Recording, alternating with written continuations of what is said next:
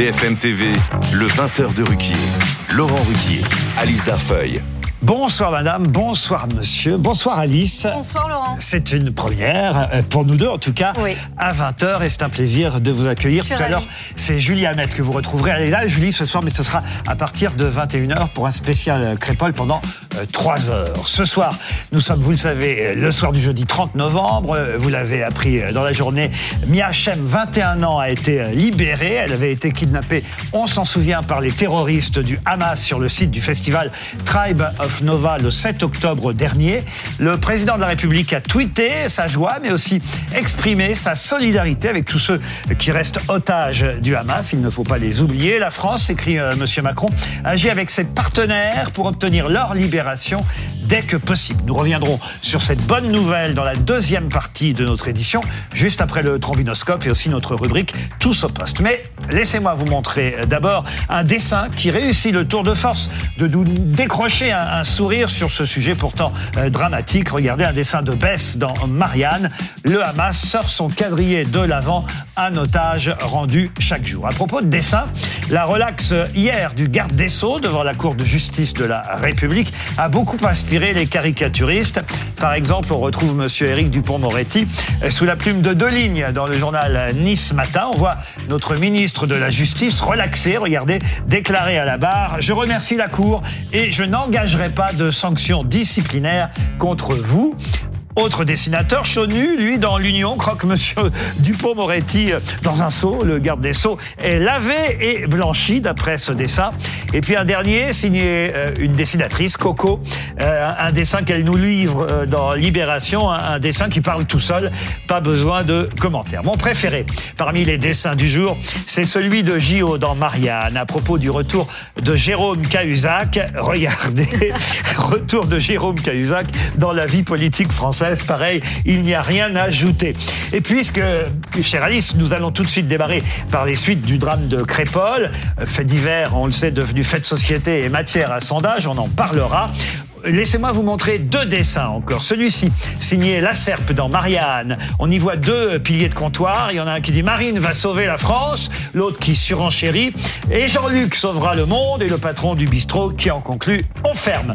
Et aussi celui-ci, extrait d'un album. Un album de BD que je vous conseille. C'est le tome 4. Ça s'appelle Faut pas prendre les cons pour des gens. Et on voit deux clients un peu spéciaux en terrasse. Regardez ce dessin. Et il y a un serveur qui leur rappelle Hé, les deux racistes, je vous ai déjà dit que je ne voulais plus vous voir dans mon bar. Et ceux-ci lui répondent Mais c'est la première fois qu'on vient, vous devez confondre. Pour vous, tous les racistes se ressemblent. Ah, belle mentalité. J'adore ce dessin, je vous le conseille, cet album. Ça s'appelle Faut pas prendre les cons pour des gens. Voilà qui me semble un bon point de départ pour notre premier débat. Et je vous laisse, euh, Alice, nous présenter nos premiers invités et débatteurs. Nous accompagner ce soir, Bérénice Levet. Bonsoir Bérénice. Vous êtes Bonsoir. philosophe et professeur à l'IPEC, faculté libre Ici. de philosophie. Bonsoir Blanche Léridon. Bonsoir. Euh, vous êtes directrice éditoriale de l'Institut Montaigne, chargée d'enseignement à Sciences Po. Bonsoir à vous et bienvenue sur ce plateau. Bonsoir Pablo Pio-Vivien. Bonsoir. Comme on se retrouve, rédacteur en chef de la revue Regard. Bernard. Ah, il vient chez vous le soir Et aussi ou le week-end. Il est Il partout. Mais du coup, il plus. Il est Il venait plus, du coup, il pouvait plus. Ravi de vous retrouver, euh, Pablo. Bonsoir, Bernard Senanès. Bonsoir. Vous êtes président de l'Institut de sondage Et là, bien sûr, on va longuement parler ce soir de votre dernière étude réalisée avec BFM TV, intitulée Les Français, la sécurité et la cohésion euh, nationale après le drame de Crépole. Bonsoir à vous, Loïc Signor. Vous, vous êtes porte-parole de Renaissance. Et nous sommes également avec Mathieu Vallée, euh, Laurent, porte-parole, bien sûr, du syndicat indépendant des commissaires de police. Et on commence effectivement par les suites de euh, ce drame de Crépole qui avait coûté la vie, on s'en souvient Thomas, euh, 16 ans. Il faut pas l'oublier tout de même, c'est ça le point de départ de tout ce qui se passe aujourd'hui dans la vie politique française. Et ces manifestations qui étaient prévues demain, manifestations de l'ultra-droite, dont on a appris qu'elles étaient, ça y est, c'est officiel, interdites. Oui, pour la seule journée de demain, il devait y avoir plusieurs rassemblements à l'initiative de groupuscules d'ultra-droite à Paris, Bordeaux et Nice, mais à chaque fois, des arrêtés préfectoraux ont été pris pour risque de troubles à l'ordre public. À Paris, le groupuscule qui était à l'origine de ce rassemblement, qui est l'un des héritiers de Génération Identitaire, a déposé un référé liberté pour contester l'interdiction. Euh, La décision de justice est attendue demain matin, on la suivra euh, attentivement. En tout cas, ce qu'on voit, Mathieu Vallée, c'est que quand même, malgré tout, on est euh, quasiment deux semaines après la mort de, Thomas. Euh, et cela continue à engendrer des réactions et notamment des réactions de l'ultra-droite. Je veux dire qu'on les interdise ou pas, ces appels à se rassembler de l'ultra-droite se multiplient. Oui, les services de renseignement euh, documentent et suivent les groupes d'ultra-droite, comme les groupes d'ultra-gauche ou d'ultra-jaune. De toute manière, quand c'est ultra, c'est néfaste et dangereux pour notre démocratie. Et effectivement, il y a des arrêtés d'interdiction. C'est pour ça que la police et la gendarmerie travaillent activement sur ce sujet. Et d'une certaine manière, il y a des dissolutions qui sont occasionnées et provoquées par le ministère de l'Intérieur sur ces groupuscules d'ultra-droite qu'on aimerait aussi pour les groupuscules d'ultra-gauche. Les soulèvements de la Terre, par exemple, avaient été annulés par le Conseil d'État. Je pense que c'est une décision qui met en péril notre démocratie puisque à chaque rassemblement que les policiers ont constaté, il y a eu des violences. Et effectivement, on lutte contre l'ultra-droite comme on aimerait qu'on lutte contre l'ultra-gauche puisque L'ultra-droite est taxée de la haine de l'étranger, l'ultra-gauche la haine du policier. Et vous savez que par exemple, le 23 mars 2023, à Paris, on avait Loïc, ce policier de l'ordre public et de la circulation de la préfecture de police de Paris, qui avait reçu un pavé d'un individu proche de la mouvance de l'ultra-gauche et qui avait pris 30 jours d'ITT et dont l'agresseur avait été identifié et interpellé par la police judiciaire et dont malheureusement l'agresseur par la justice avait pris trois mois ferme et six mois avec sursis avec une interdiction de détenir une arme qui en l'occurrence était un pavé. L'interdiction de participer à une manifestation n'était même pas prononcée par le tribunal. Comment voulez-vous qu'on protège les honnêtes gens dans les manifestations, quel que soit l'ultra qui est détecté, si on n'a pas une justice implacable et ferme envers les agresseurs de police. je rappelle qu'aujourd'hui, je termine, un une victime Comment vous avez vu que je voulais vous interrompre Je vous ai vu, c'est ça. Une victime sur quatre d'agression physique est un policier. Donc aujourd'hui, ce que les Français demandent, c'est de la justice pour ceux qui les protègent, mais aussi pour eux-mêmes, parce que les Français ont peur qu'au détour d'une soirée, d'une rue, d'un croisement d'un individu qui, dans la tête, leur même pas, ils puissent prendre un coup de couteau, un coup sauvage qui intente à leur vie, qui font qu'ils rentreront pas le soir ou le matin chez eux. Je voulais vous interrompre, et ça fera évidemment euh, réagir euh, Loïc Signor, porte-parole euh, de Renaissance. Est-ce que finalement, sous la présidence d'Emmanuel Macron, depuis maintenant six ans, on en est un peu plus d'un an après du deuxième mandat, est-ce que les policiers n'ont jamais autant travaillé depuis euh, six ans Est-ce qu'il n'y a jamais eu autant de manifestations et autant de boulot? C'est une question que je me posais en vous écoutant. Ah bah avant les policiers travaillaient. Le problème c'est que pas qu'ils travaillaient pas. Ça j'ai bien compris. C'est pas ce que je dis. Je veux dire, est-ce qu'on n'a jamais vu autant de manifestations ou est-ce que c'est une impression euh, depuis six ans? Oui, il y a une période euh, sous l'air. Je pense aux gilets jaunes évidemment pendant le premier mandat. Depuis... Je pense aux émeutes effectivement juste avant l'été. Alors il y a plusieurs sujets différents. D'abord, on est une société qui compte pas plus de délinquants, mais des délinquants qui sont de plus en plus violents et de plus en plus jeunes. C'est ça la réalité auquel sont confrontés quotidiennement les policiers. Ensuite, vous avez raison, dans les manifestations aujourd'hui sociales, vous parlez des mouvements des, gilets jaunes, mais on peut parler du mouvement contre la réforme des traites, on peut parler contre la loi sécurité globale. J'ai pas fait toute la liste, mais bien sûr. effectivement une impression globale d'un seul coup qui m'est venue en vous écoutant. Il y a aujourd'hui un problème démocratique dans notre pays. Je rappelle qu'un Français sur deux ne va pas voter lors des élections euh, intermédiaires ou lors des élections nationales, et donc ce qui doit nous inquiéter aujourd'hui, c'est que la rue s'exprime là où elle a l'impression qu'elle est plus entendue dans les urnes. et donc, on a des policiers, des gendarmes aujourd'hui qui sont le réceptacle de, cette, visiblement, de cette euh, non-entendance du pouvoir par rapport à ce qui se La réflexion vous fait forcément euh, réagir. Peut-être la raison, d'ailleurs, c'est euh, tout simplement le fameux en même temps gauche-droite d'Emmanuel Macron, parce que d'un seul coup, il y a deux oppositions. Avant, il n'y avait qu'une opposition. Quand il y avait un gouvernement de droite ou un gouvernement de gauche, vous aviez une opposition de droite, une opposition de gauche. Maintenant, il y a en fait deux oppositions, l'extrême gauche et l'extrême Non, je pense pas qu'il faille catégoriser ces oppositions comme ça quand on parle du mouvement des Gilets jaunes ou quand on parle des manifestations d'ultra-droite. Ce sont des oppositions asymétriques. Je remarque simplement sur votre question adressée à Mathieu Vallée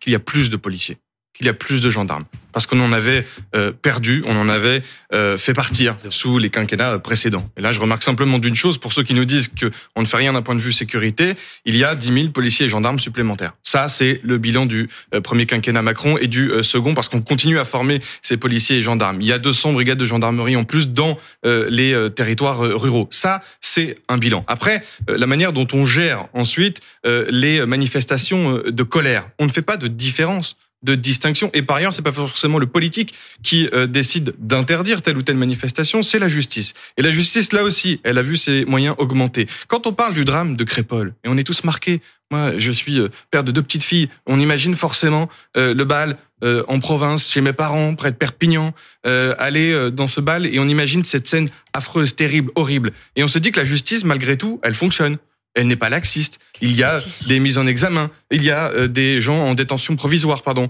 Euh, donc la justice fonctionne. Après, est-ce que c'est suffisant? Et là, on tombe dans le procès qui nous est fait, notamment par le Rassemblement national. On est dans une crise de l'efficacité.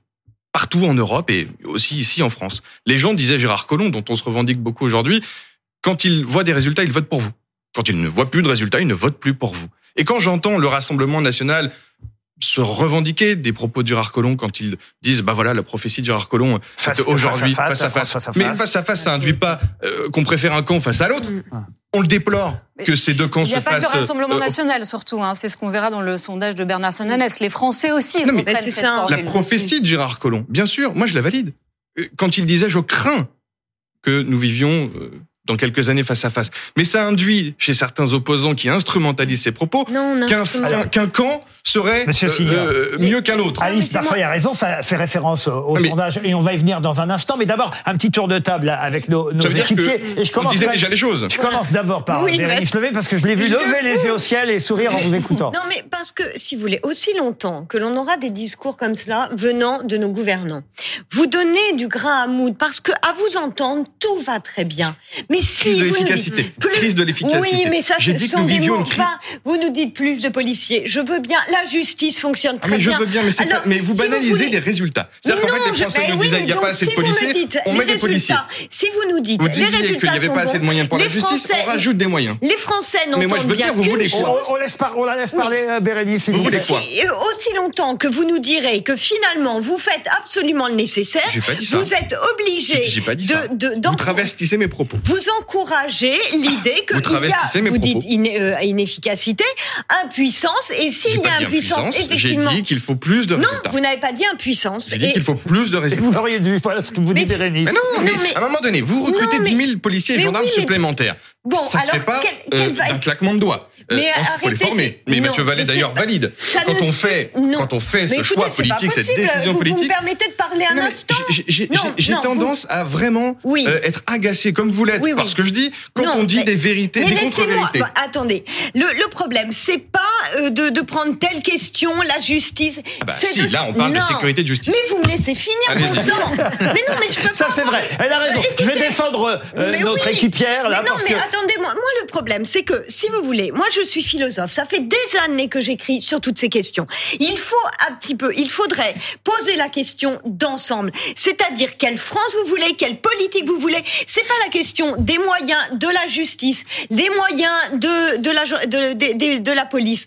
Le problème, c'est, c'est cela. Et là, les Français ne se sentent pas représentés et reconnus dans leurs aspirations profondes. C'est-à-dire que ça ne sert à rien d'être dans des petites solutions par-ci, 10 par-là. 000 Ce qui- policiers et gendarmes, c'est pas des petites non, elle solutions. veut pas de chiffres, elle, elle veut une je ne veux politique. pas de chiffres, je veux savoir. Vous voulez quoi Vous voulez voter les, les, Français ont réélu Emmanuel non, Macron. Je sais très bien. Eh ben oui, c'est là. Oui, mais il, il a été réélu. Ah, ah, Mais donc non. ça vous pose un problème. Mais donc non, vous êtes ça, dans un déni oui, de ça- démocratie, madame. Non, madame, monsieur, je ne suis pas dans un. Vous êtes dans un déni du genre. Non, mais c'est ah, c'est atroce. Bon, mais oui, mais écoutez, là, ça, ça suffit quand même. Ce, Mais vous n'avez cette- rien proposé, vous êtes philosophe. Moi, j'apprécie, j'apprécie les philosophes. bien. Nous, nous sommes dans l'action. Oh, et vous n'avez rien à proposer. possible. je vais vous redonner la parole Bérénice. On, Vous n'avez rien à on- on proposer. écoute Blanche et Pablo. Blanche d'abord. Merci. Moi, je voudrais réagir à cette idée de face à face, dont effectivement on a beaucoup On en a parlé. là, là, face à face de, de France Ah qui oui, complètement. Effectivement, Stérile, je, hein. je ne Complètement pense pas, stérile, je ne pense pas que Colomb, au moment où il avait prononcé cette phrase, il voulait alimenter et nourrir une espèce de binarité et de polarisation entre deux camps qui s'affrontent.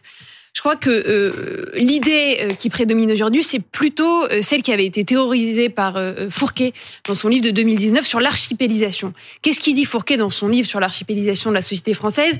Qu'en réalité, il y a une multiplication des causes, des engagements et des groupes qui les soutiennent. Et qu'en réalité, nous, on, on a tout intérêt aussi à ne pas alimenter cette binarité et cette idée d'un face-à-face entre extrême droite, extrême gauche euh, d'un côté ou euh, le camp des progressistes et le camp des conservateurs de l'autre, mais bien à comprendre cette société française dans toute sa diversité et aussi, je suis d'accord avec vous, l'interroger sur qu'est-ce qu'elle veut. Mmh. Il y a une étude très intéressante qui a été faite par euh, nos confrères de la Fondation Jean Jaurès qui est dans un élan d'optimiste et euh, d'esprit constructif, a demandé c'est quoi la France dont vous rêvez demain? Et en réalité, tous les Français sont relativement très attachés au modèle démocratique du pays et ils sont très très peu nombreux à vouloir un modèle ultra autoritaire avec un homme fort qui euh, défend tout. Je crois que c'est à peine 7% de répondants qui, euh, qui souscrivent à, à cette idée-là. Donc effectivement, écoutons euh, ce qu'ont les Français euh, à nous dire. Peut-être alors est-ce qu'il faut réorganiser des conventions citoyennes, ouvrir le débat non, républicain? non, ça, non. En tout cas, il faut Ça va nous permettre d'aller lutter écouter les contre Français à travers le cette, euh, sondage. Mais, sûr, voilà, mais Pablo, contre cette d'abord, idée d'un de façon très courte. De, de- de façon très courte et pour abonder dans le sens euh, de Blanche et répondre un peu à, à ce que vous dites, je, je ne, je ne pense pas en fait que la réponse passe hélas par euh, la police ou la justice. Euh, ils, ils font leur maximum, les policiers font leur maximum. Comme vous dites, vous avez augmenté le nombre de policiers euh, sur le terrain. Euh, la justice, comme vous l'avez rappelé aussi, n'est pas laxiste. Donc chacun fait son maximum, mais et, je vais vous dire, l'interdiction euh, des, des manifestations euh, euh, après-demain à Paris, etc., de l'ultra-droite, Demain, je demain pense même. que demain, je pense hélas que ce n'est pas une bonne solution. Ce n'est pas comme ça en fait qu'on lutte contre l'extrême droite. Ça, c'est on lutte justice, contre, hein. on lutte, exactement. C'est à la justice de pas le pouvoir décider. politique, Exactement. Ce n'est pas le pouvoir politique. Et c'est là en fait qu'il faut situer le combat contre ces groupuscules néofascistes, néo-nazis et compagnie. Il faut le situer sur le terrain politique et c'est là qu'il faut les affronter. Et ce que disait Blanche, c'est-à-dire réussir à, à construire un récit commun pour la France. Et ça rejoint aussi ce que disait Oui, Bérénice. C'est important. dire. Oui. Alors, parfait, vous avez été court et ça nous permet d'aborder maintenant le sondage BFM TV et Lab, les Français, la sécurité et la cohésion nationale après le drame de Crépol. Et ce qui est flagrant et ce qui ressort de ce sondage, c'est que les Français sont inquiets, quelle que soit leur appartenance politique. Bernard Sananès, très inquiet à l'idée qu'il y ait de plus en plus de violences et d'affrontements entre groupes sociaux à l'avenir dans notre pays. 91% à le penser. Lorsqu'ils sont interrogés sur la manière dont ils décriraient les choses et ce climat d'insécurité, les différentes formules employées par les responsables politiques, effectivement, ils sont une majorité, 83%, à reprendre cette phrase de l'ancien ministre de l'Intérieur euh, Gérard Collomb dont on vient de parler. Aujourd'hui, on vit côte à côte. Moi, je crains que demain, on vive face à face. Euh, comment il explique cette insécurité, euh, les Français, Bernard Sananès? Pour eux, quelles sont les causes? Alors les causes de l'insécurité telles qu'on les voit dans l'enquête, et ça confirme beaucoup d'enquêtes que nous avons euh, déjà euh, publiées, les causes de la sécurité, pour le coup, elles font consensus. C'est-à-dire qu'on a un paradoxe. On fait dans cette étude le constat, l'autoportrait, j'allais dire, d'une France qui se dit divisée, qui se vit divisée, qui a peur de la confrontation, qui redoute demain même, vous l'avez évoqué Alice, l'affrontement, mais qui sur la question de la sécurité se retrouve. Se retrouve pour dire par exemple, les causes. Les causes, elles sont au nombre de deux. La première, c'est la défiance vis-à-vis de l'autorité dans la société française, autorité vis-à-vis des policiers, autorité vis-à-vis des élus locaux, autorité vis-à-vis de l'école. Premier point. Et deuxième point, ce n'est pas dans ce qu'on appelle la chaîne pénale la police qui est mise en cause par les Français. Il peut y avoir un débat sur ce qu'on appelle les violences policières, mais la police a une bonne image dans l'opinion. Ce n'est pas le sujet aujourd'hui. Ce qui est mis en cause, c'est l'efficacité, l'effectivité des peines en matière de, justice. en matière de Mhm. justice et leur euh, durcissement éventuel du, du, du code pénal. C'est ça qui euh, explique, selon les personnes que nous avons interrogées, les difficultés en matière de sécurité. Mais encore une fois, dans les chiffres que vous avez donnés, 80-90%, on voit bien, par exemple, sur la question de la justice, je prends euh, cette illustration, même l'électorat de gauche, celui qui a voté Jean-Luc Mélenchon, est aux trois quarts convaincu que la question de l'autorité est majeure dans la société française. Et donc souvent, ça dépasse même le simple débat politique traditionnel. Je reprends ces questions du sondage parce que ce matin, Apolline de Malherbe les a montrées à Éric Zemmour qui a réagi. Et évidemment, les réactions de Zemmour ont fait encore plus euh, réagir. J'aimerais avoir vos commentaires aux uns et, aux autres. Euh, quand Éric Zemmour déclare sur RMC ce matin, c'est toujours les Thomas qui tombent et les Chahides qui les tuent. Euh, quand même, le président de Reconquête n'y est pas allé de, main morte. Euh, il y a eu quelques commentaires. D'ailleurs, même euh, Rachida Dati hein, a tweeté, vous avez peut-être vu ce tweet aujourd'hui, heureusement que la France est moins raciste qu'on le dit et que les Français de culture musulmane ou arabe sont plus raisonnables qu'on le croit. Stop à ces appels à la haine. Ma droite, dit Madame euh, Dati, on l'a, hein, le tweet si on peut le montrer, ma droite, dit Madame Dati, ne sera jamais contaminée par cette extrême droite. Euh, Fabrice Arfi, qui lui travaille à, Mediapart, par rapport à cette phrase que je répète, hein, elle est terrible cette phrase de Zemmour, c'est toujours les Thomas qui tombent et les Chahides qui les tuent. Eh bien, Fabrice Arfi de Mediapart a répondu, et c'est souvent les Eric qui sont condamnés pour racisme. Qu'est-ce que vous répondez à ça, Bérénice Levé? Bah, moi, je, bon, il est évident que là, Éric Zemmour euh, fait du Éric Zemmour et est, est trop hâtif. Mais il n'empêche que je ne crois pas que ce soit une bonne chose de disqualifier des gens comme euh, Éric Zemmour, comme Marine Le Pen, parce que eux, précisément, ce sont des gens qui respectent les institutions et ça nous évite de retrouver, de retrouver les gens dans la rue, précisément parce que là, ils ont des politiques qui traduisent leurs aspirations. Pardon de vous interrompre. Oui et non, parce que Oui. autant Marine Le Pen a plutôt Oui. condamné les Bien sûr. manifestations, Non, mais ça, Éric Zemmour a eu plutôt l'air de les encourager. Non, non, mais, mais il les a pas vraiment encouragés parce que d'ailleurs, moi j'ai écouté hein, tout l'entretien avec euh, Apolline de Malherbe. Euh, il dit bien quand même que la, la justice doit prendre en charge ces questions. Il n'approuve pas que les que les ces jeunes euh, se rendent dans la rue et euh, euh, euh, le agissent de façon pas. violente. Il le condamne pas, mais il ne le prêche pas non plus. Non, mais Donc- la plupart font partie de son service de sécurité, donc euh, forcément, Non. il va pas, il va pas les, les condamner. Qu'est-ce que je- vous en pensez euh, euh, J'ai oublié votre nom, monsieur. Excusez-moi, monsieur Signor, Loïc Signor, Euh, non, mais je- porte-parole de Renaissance. J'ai même pas envie de donner du carburant électoral à Monsieur Zemmour qui arrive même pas à être élu député à, Mm. à Saint-Tropez, euh, qui arrive même pas à dépasser 6% dans les enquêtes d'opinion euh, aux élections européennes, qui a voulu être président de la République et qui a euh, fini derrière Jean-Luc Mélenchon et largement. Enfin, j'ai pas envie de lui donner du carburant électoral. Simplement, je vais lui rafraîchir la mémoire. On est anciens journalistes tous les deux euh, avec Eric Zemmour et on a fait le même choix, s'engager en politique. Et quand on est journaliste, on a un peu de mémoire. Le fils de Latifa Bizaten, assassiné par un terroriste islamiste, Mohamed Merah. Il s'appelait Eric? Il s'appelait Thomas? Le petit Fayed, 10 ans à Nîmes. Il s'appelait Eric? Il s'appelait Thomas? On dirait qu'il y a une compassion à, Mm. à, à, à, à- deux vitesses chez Eric Zemmour. Il ne voit que ce qu'il veut voir. Il a une obsession pour les prénoms musulmans, arabo-musulmans. Il ne voit pas euh, ceux qui sont français avant tout. Alors oui, on peut dire les choses, on peut avoir un langage de vérité, mais on arrête de stigmatiser les gens pour leur nom. Et quand je vous entends, madame, pardon, Mm. dire qu'Éric Zemmour est trop hâtif, je pense que c'est le mot raciste que vous vouliez euh, euh, Mm. employer. En tout cas, ce qu'il vient de dire ce matin chez Apolline de Malherbe, raciste, J'en suis assurée. alors la justice l'a décrit comme tel. On Oui, parlait euh, beaucoup de la justice. ouais. Elle n'est pas Elle l'a laxiste. condamné en tout cas pour ça. Il a été condamné, vous le connaissez aussi, monsieur Ruquier, j'oubliais. Il n'a pas été condamné pour des propos Pas chez vous, chez pas chez vous. Mais Euh, la justice l'a condamné comme tel. Donc il n'est pas hâtif, il est raciste. Et il le prouve une nouvelle fois aujourd'hui. Blanche Léridon. Pour compléter ce qu'on est en train de dire et pour reprendre les éléments du sondage qui est vraiment très intéressant et que j'ai pu lire en détail, 74 quand même pour cent des Français estiment aujourd'hui que certaines personnalités politiques, par leurs discours et leurs actions, encouragent et attisent les manifestations de violence de l'ultra-droite. Donc je pense qu'effectivement, euh, euh, euh, là, ce que fait Éric Zemmour avec ce type de formule, c'est attiser un discours de haine et participer à cette construction un petit peu factice de deux camps que tout oppose. Et moi, je voudrais remettre euh, un tout petit peu d'optimisme. On dira peut-être que c'est euh, de- d'une voilà, ouais, Ah, le mot bisounours, c'est- à la mode. Alors allez-y. d'un optimisme béat, mais quand même, je Ouais. trouve que j'ai essayé de trouver dans le Ah, vous êtes sondage. couleur bisounours, C'est en ça, plus, voilà, je, je l'incarne physiquement euh, ce soir. Il y a quand même 71% des Français interrogés qui sont pas des fétistes et qui considèrent qu'en réalité cette violence elle a rien d'inéluctable Ah euh, ben, et que ça, euh, euh, et, et donc si il y a quand même cet espoir là euh, non mais euh, 71% sont en désaccord avec la phrase selon laquelle la violence est inéluctable et qu'on ne peut rien faire. Bien sûr. donc moi je veux quand même qu'on la puisse capitaliser là-dessus.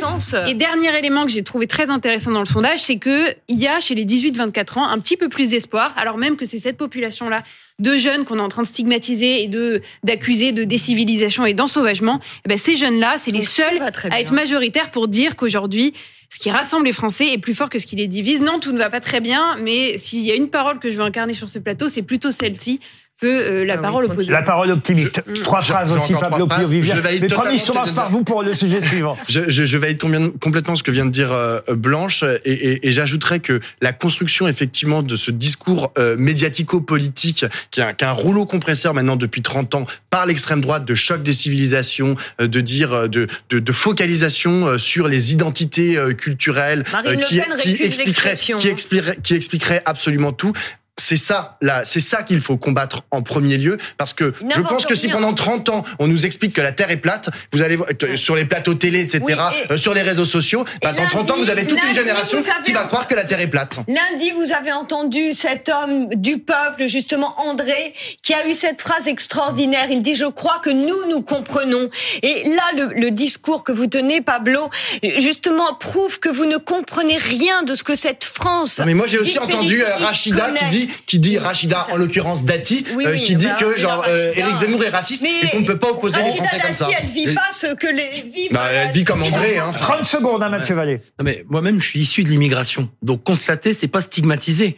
Aujourd'hui, dans notre pays, moi, j'ai fait les émeutes cet été. Il y a un rapport de la préfecture de police de Paris qui disait que la majorité des émeutiers étaient des Français, mais issus de la deuxième et troisième génération d'immigrés. Donc aujourd'hui, il y a un problème d'intégration. Parce que malheureusement, ça a été constaté. Aujourd'hui, vous avez à Paris 48% des individus interpellés qui sont nationalité étrangère. À Marseille, c'est 55%. À Lyon, c'est 39%. L'idée de ça, c'est pas d'être raciste. L'idée de dire ça, c'est que quand on est en France, on vous parle de respecte l'extrême droite et vous arrivez toujours à parler de la les- gauche. C'est les règles, on vous parle des règles et des coutumes. Je toujours termine juste sur ça. On vous parle- savez on quoi on de respecter les règles et les coutumes de la République. Et moi, je 3 heures, pense, et je, à partir et de je, 21h et jusqu'à... j'ai pas pu finir, c'est dommage. Et je pense qu'en tant que policier et gendarme, quand euh, des gens comme moi On en fait l'effort d'intégration et ont fait l'effort de respecter les lois de la République, je pense que si tout le monde le fait, on est les bienvenus. Mais comme on est, quand on est étranger, qu'on ne respecte pas les lois, effectivement, on doit être expulsé parce que les Français Un veulent de la justice. Crépol de 21h à minuit avec Julie Hamet tout à l'heure. Mais c'est l'heure, c'est on est vraiment en retard. C'est l'heure du trombinoscope.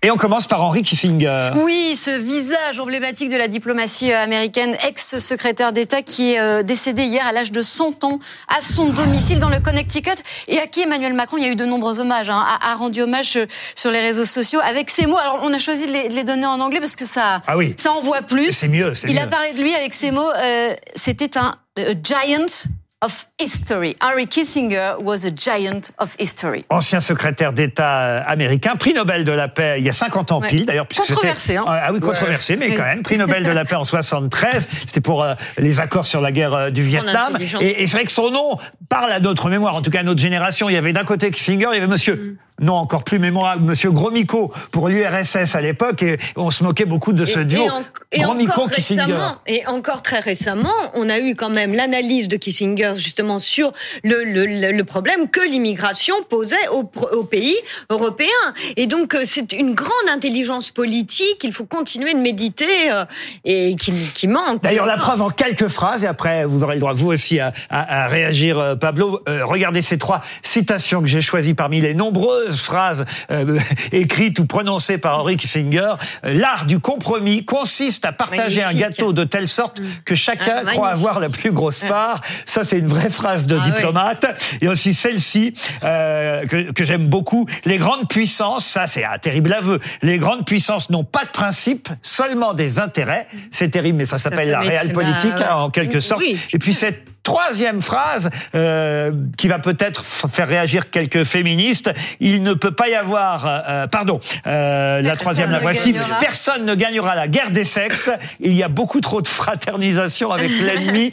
Ça, je trouve que celle-ci est formidable. Pablo Pio Vivien. c'est vrai que Henry Kissinger était euh, était d'une intelligence rare et c'est vrai que l'ensemble de, de ses interviews, de ses discours euh, sont absolument euh, mémorables, mais il était aussi d'un cynisme et d'une brutalité en matière de politique étrangère très rare aussi, hein, euh, ce qu'il a fait au Vietnam, euh, ce qui s'est passé, parce que vous avez rappelé Chili, 73, euh, exactement, en 73, c'est effectivement son prix Nobel, mais il y a aussi eu le coup d'État au Chili, et on sait l'implication aujourd'hui de Kissinger dans ce coup d'État au Chili euh, par Augusto euh, Pinochet, Euh, et c'est vrai que quand il a reçu le prix Nobel de la paix, il y a beaucoup de gens qui ont quand même qui ont rigolé assez jaune. Blanche. C'est quand même un criminel de guerre aussi. hein. En 30 secondes. Ouais, non, ce que je trouve très intéressant, c'est les réactions euh, suite à, à sa mort. Vous avez vraiment, pour le coup, deux camps qui s'opposent. D'un côté,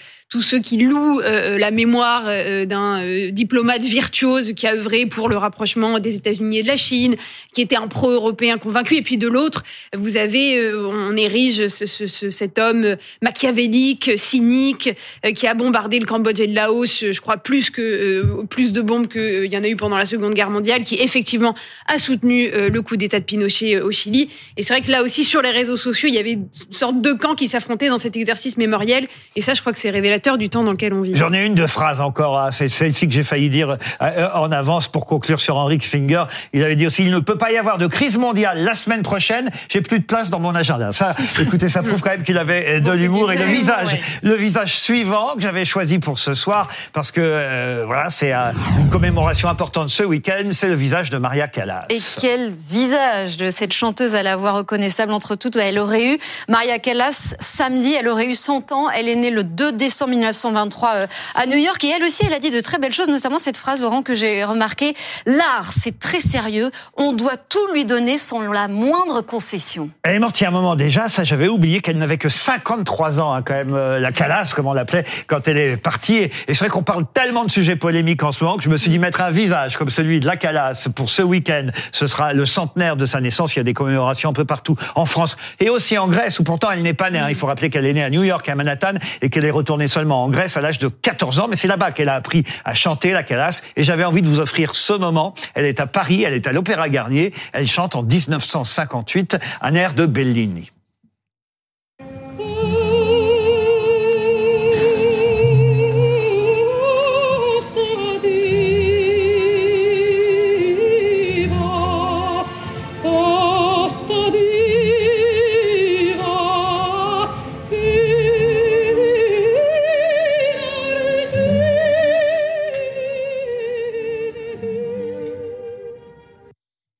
Ça fait du bien. Hein D'un seul coup, il y, a, il y, a eu un silence. On devrait passer plus souvent la calasse sur BFM TV. calmer les gens. On se retrouve dans quelques minutes après la pub. Ça calme tout le monde hein, d'un seul coup. Maria Callas, qui aurait eu 100 ans ce week-end. En tout cas, ça a fait du bien à tout le monde et on se retrouve pour parler d'autres sujets bien importants dans l'actualité, bien sûr. Tout de suite, dans moins de 3 minutes sur BFM TV. À tout de suite. BFM TV, le 20h de Ruquier. Laurent Ruquier, Alice Darfeuille. Bonsoir ou rebonsoir sur BFM TV. Merci d'être euh, resté. Si vous étiez avec nous dans la première partie, on va dans quelques minutes parler de la libération de Mia Hachem qui était otage du Hamas. C'est évidemment une bonne nouvelle, mais hélas, il faut le rappeler, il y a d'autres otages et ça aussi, on en parlera dans un instant. Mais d'abord, on va essayer de se divertir pendant au moins deux minutes grâce aux humoristes qui chaque matin justement traitent de l'actualité sur les différentes radios. C'est une rubrique qu'on a créée il y a maintenant un peu plus d'une semaine. Ça s'appelle Tous au poste. Les JO de 2024 n'auront finalement pas lieu à Paris. Et non, Nicolas, non. J'ai analysé chacune des 122 mesures du dispositif sécuritaire qui a été présenté hier. Zone de circulation interdite rouge, zone de circulation limitée bleue, attestation à remplir pour justifier d'un déplacement, dérogation possible sur présentation d'un justificatif, téléchargement nécessaire d'un QR code pour aller acheter son pain, possiblement aussi pour aller pisser. Je suis en mesure de vous le confirmer, les prochains Jeux Olympiques vont finalement se dérouler en Corée du Nord. Après l'organisation de la COP28 à Dubaï, on apprend que la conférence mondiale sur l'égalité des sexes aura lieu à Kaboul et que la Commission mondiale sur les droits de l'homme se tiendra en Corée du Nord. Aujourd'hui, c'est l'ouverture de la COP28, Arnaud. Oui, où ça? À Dubaï, sous l'égide du sultan, du sultan Al-Jaber, PDG de la compagnie pétrolière publique des Émirats. Les calculs sont pas bons, Kevin. Là, on demande au roi des pollueurs de diriger une conférence pour moins polluer. C'est comme si on demandait à Depardieu d'être parrain des Miss France. Quoi. C'est un peu comme si Sandrine Rousseau partait donner une conférence sur l'émancipation par la pole dance en Afghanistan. À un moment, ça va merder. Joe Biden, lui, n'ira pas. Bon, après, quand t'as 81 ans, le futur de la planète, tu t'en fous un peu. Quoi. Le futur, là, c'est de tenir jusqu'à Noël. Après, c'est du bonus. Après. Est-ce qu'on n'annulerait pas ces Jeux 2024 hein? C'est beaucoup de complications. Hein. D'après le canard enchaîné, il manque des milliers de vigiles pour assurer la sécurité. Et donc Pôle Emploi recrute parmi les intermittents du spectacle. Dans le canard, il y a même une chanteuse lyrique qui témoigne. Oui, on m'a proposé un job de vigile. C'est vrai que c'est plus agréable de se faire fouiller sur l'air de la Traviata. Après, s'il manque des agents de sécurité, et ils peuvent toujours demander aux électeurs de gauche. C'est pas la première fois qu'ils rendront service à Macron en faisant barrage. Parlons de l'ultra-droite. Le, les renseignements alertent sur euh, la mobilisation inédite de leur part. On a d'ailleurs entendu ce témoignage édifiant, c'est un vrai témoignage, d'un membre de l'extrême droite, c'est sur Twitter, hein, sur X. On écoute. On voit tous que les jeunes blanches sont attirées par les blacks, plus que par les blancs. Et ça fait une misère sexuelle euh, chez nous. Ça fait une misère sexuelle chez nous. C'est un vrai. C'est alors c'est pas Big Lardon, c'est un de ses copains, un intellectuel là. Donc ils volent le travail des Français déjà les Noirs et les Arabes. Maintenant ils volent le coït des Français. Et vous voyez, on croyait ces militants euh, d'extrême droite raciste, mais en fait ils veulent juste euh, Ken, quoi. Ils veulent faire crac-crac, ils veulent faire du boogie-boogie. La bête à deux dos, ils en ont marre de côté le tortellini tout seul, de se tirer sur l'élastique. Si tu leur permets enfin de se dépuceler à 40 ans, ben ils vont devenir militants SOS Racing, bénévoles chez SOS Méditerranée. Philippe Cavrivière ce matin sur RTL, Charline Vanhoenacker ou Mathieu Noël, c'était sur France Inter, Rosine Bachelot euh, au Gros et Arnaud Demanche sur RMC. Voilà pour ceux qui nous ont fait rire euh, ce matin. Allez, on revient à l'actualité internationale, actualité qui nous concerne nous Français, parce que euh, Mia Cham est franco-israélienne, elle a été libérée aujourd'hui. Elle est libre, elle est saine et sauve. C'est l'image de la soirée, Laurent. Ces retrouvailles de Mia Chem, ex-otage donc avec sa mère et son frère. Les voici, ces images, et, et ce, ce cri de joie, de soulagement de la mère de Miachem. Ça se passe sur la base d'Atserim, après qu'elle ait été remise à la Croix-Rouge, puis à l'armée israélienne. On va évidemment les commenter, ces images, avec euh, nos deux éditorialistes de politique internationale, Ulysse Gosset. Bonsoir Ulysse. Bonsoir. Bonsoir à vous Thierry Arnaud. Bonsoir. Vous avez rencontré d'ailleurs il y a quelques jours, vous allez nous, nous dire exactement comment ça s'est passé, la maman de Miachem. Et bonsoir à vous, évidemment, général Jérôme Pellistrandi, Notre consultant défense. On va se rendre sur place tout d'abord, Laurent. On va aller à l'hôpital Shiba à Tel Aviv, retrouver l'un de nos envoyés spéciaux, Nicolas Quadou, qui nous a fait vivre euh, cette libération de Miachem. Bonsoir Nicolas. C'est donc là qu'elle se trouve derrière vous avec ses proches. Oui, Mia qui est arrivée il y a tout juste une heure, qui est arrivée en ambulance. Jusque-là, pendant les libérations d'otages, on avait plutôt l'habitude des arrivées en hélicoptère. Désormais, oui, elle est arrivée en ambulance. Alors, on n'a pas pu l'apercevoir puisque les vitres étaient teintées. Euh, Elle est donc rentrée euh, derrière, dans ce bâtiment. Euh, Alors, un rideau a été tiré afin d'avoir le plus de discrétion possible. Et désormais, oui, Mia est avec ses proches. Elle est avec sa mère, avec son père également, avec son frère et sa tante. Tous ses proches qui l'attendent depuis un bon moment dans l'après-midi, un petit peu plus tôt dans la journée. Juste avant que Mia arrive, nous avons discuté avec Viviane Hadar, la tante de Mia. Je vous propose de l'écouter. C'était au micro de Théo Touché. Oui, bien sûr, la plus belle journée que j'ai vécue ces deux derniers mois. On est vraiment très, très heureux et on ne sait pas. On était très inquiets, on se demandait si elle allait arriver ou non. Et voilà, elle est arrivée. Et donc j'en suis très très reconnaissante. Et quand je l'aurai vu, je saurai que c'est vrai. Voilà, désormais, Mia devrait passer au moins quelques jours à l'intérieur de l'hôpital qui a été donc spécialement préparé pour recevoir les otages. Il y a des médecins, bien entendu, toutes les spécialités euh, possibles afin euh, d'être au plus proche d'elle, de la soigner le mieux possible, des psychologues, bien évidemment, ainsi euh, que ses proches, tout le monde qui l'entoure. Les consignes sont de ne pas trop lui poser de questions, très rapidement, de la laisser euh, afin que petit à petit, elle puisse reprendre le cours de sa vie normale, euh, ce qui risque d'être particulièrement compliqué, on l'imagine, après plus de 50 jours de détention dans la bande de Gaza. Merci Nicolas Coadou. On le sait, euh, Miachem, pendant ce festival, était accompagné d'un ami dont on ne connaît pas pour l'instant euh, le sort. Vous allez m'aider, Alice Darfeuille, parce que je ne sais pas quelles sont les compétences des uns et des autres. C'est la première fois que je me retrouve sur le plateau, euh, que ce soit avec Ulysse Gosset, avec le général Félix ou avec Thierry Arnaud. Mais à qui je demande, parce qu'au fond, c'est la première question que je me pose. Je sais qu'il y avait cinq otages qui restaient euh, euh, voilà, retenus. Euh, heureusement, Mia vient d'être libérée, donc il, il reste, si j'ai bien compris, quatre otages français. Mais euh, combien d'autres otages en tout seraient encore retenus? C'est ça que j'aimerais avant tout savoir. Combien d'otages seraient encore retenus? Et combien, pardon pour cette question terrible, combien dont on est sûr qu'ils soient encore en vie? Eh bien, le chiffre exact. C'est vous qui me répondez alors, Ulysse Bah, Gosset. Mais 143 otages. Mais malheureusement, on ne sait pas s'ils sont tous vivants. Euh, parce qu'il y a eu des morts dans les bombardements, notamment. Il y en a qui ont été blessés lors de l'attaque et qui sont décédés. Euh, et puis, on estime qu'il y a environ une cinquantaine d'otages qui sont décédés. Donc, euh, la réalité du chiffre n'est pas connue. On n'a pas non plus la liste exacte.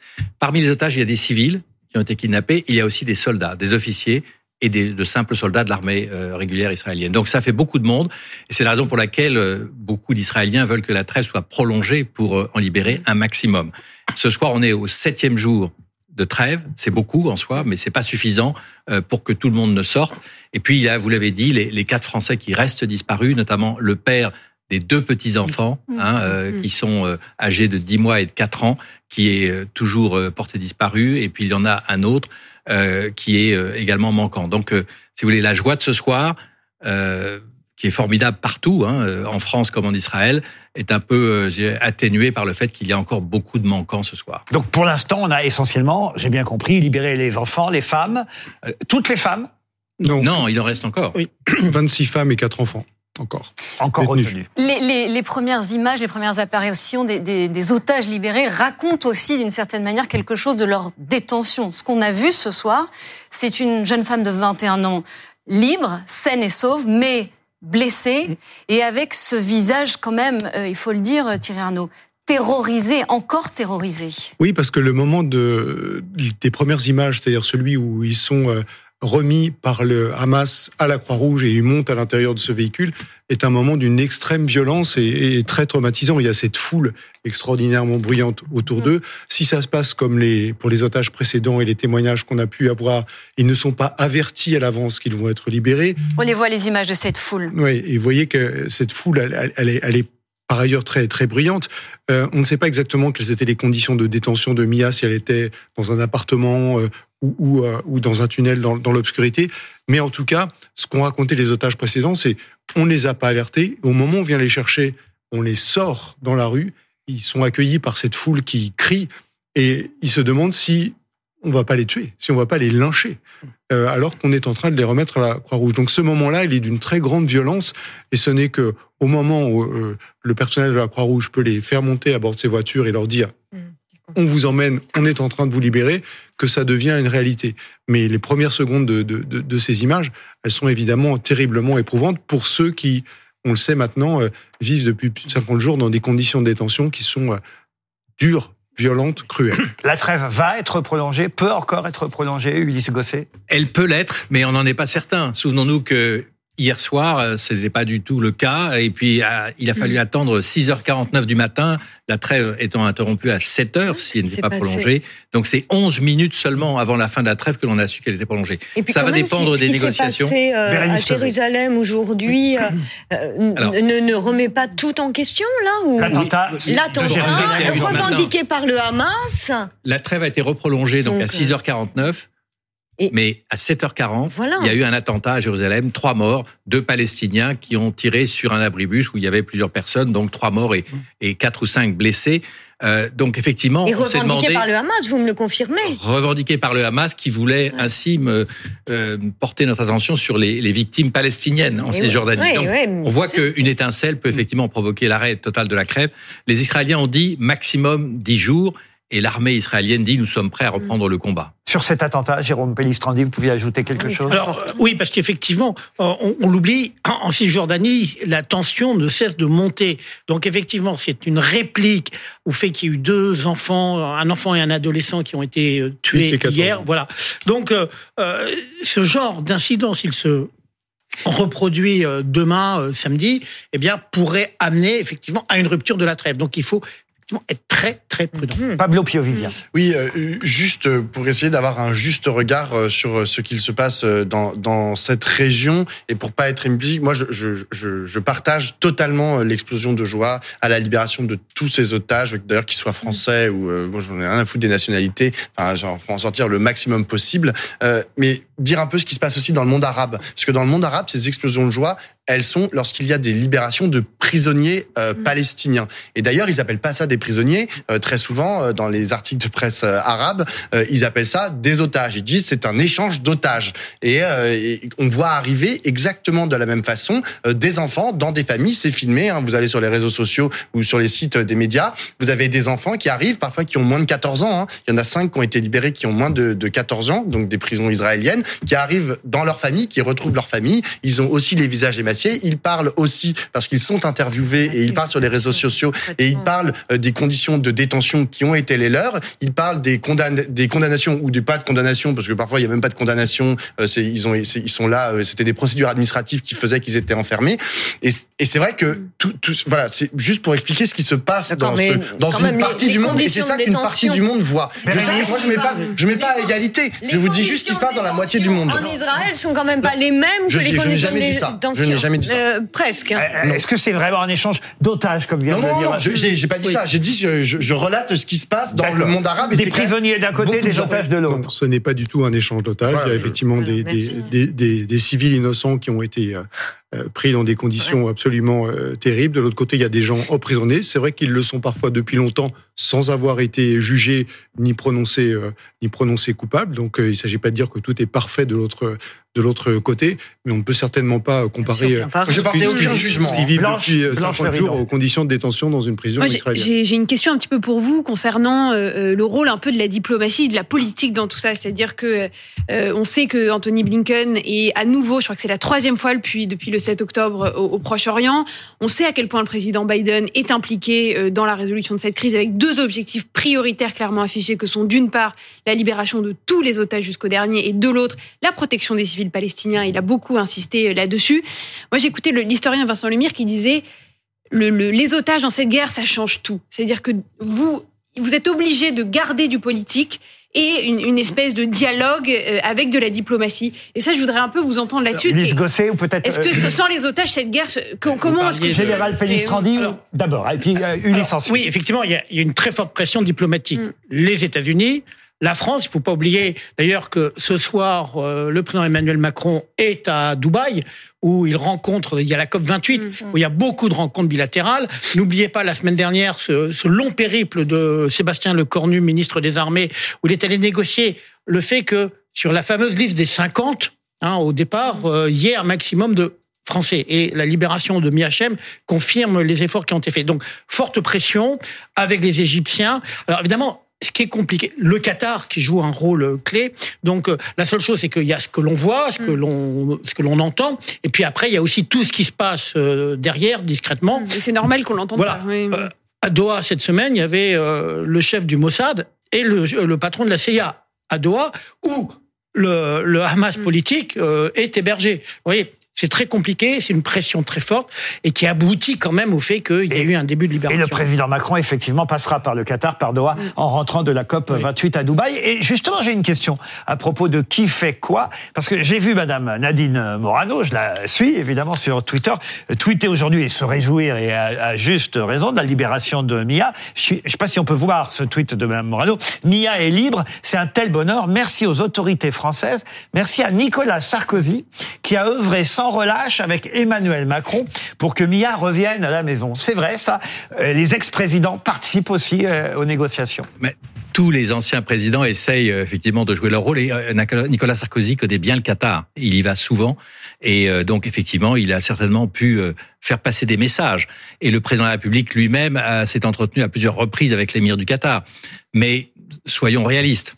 Mais donc sont- ça arrive souvent, ça qu'un ancien président se mêle aux, aux- aux Ben, négociations, arrive- aux tractations. Oui, ça arrive très souvent aux États-Unis où les anciens présidents sont euh, des émissaires oui. spéciaux qui sont mandatés par la Maison Blanche pour aller euh, porter un message. Mais euh, le- les- en France aussi, il y a eu des émissaires qui ont été envoyés pour défendre la cause de la France quand le président ne pouvait pas y aller.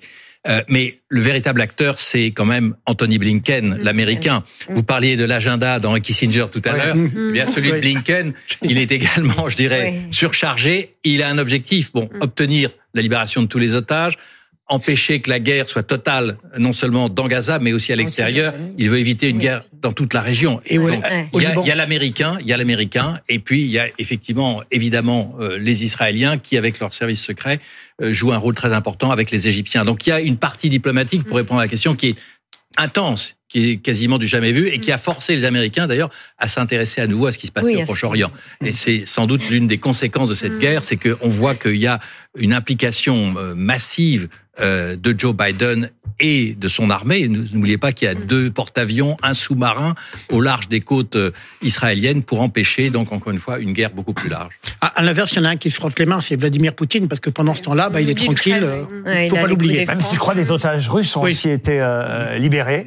Absolument, trois otages russes. Euh, ce sont des gestes clairement, euh, comment dire, destinés à, à remercier Vladimir Poutine de son soutien au Hamas, puisque. Poutine a été l'un des rares dirigeants importants de la planète à apporter son soutien au groupe terroriste. À chaque fois, je me pose cette question. Et si Trump avait été euh, le président des États-Unis pendant euh, pendant cette histoire, pendant cette guerre, qu'est-ce qui se serait passé? Bah, Trump vous dira qu'il n'y aurait jamais eu la guerre et qu'il aurait empêché le Hamas euh, d'attaquer Israël.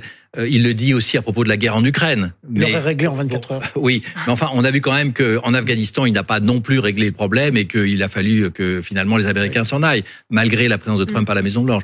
Donc, euh, en fait, beaucoup de mots, beaucoup de promesses et peu de résultats. Mais il y a quand même une élection euh, aux États-Unis dans, dans un an maintenant. Est-ce que ça peut aussi influer sur la politique de Biden?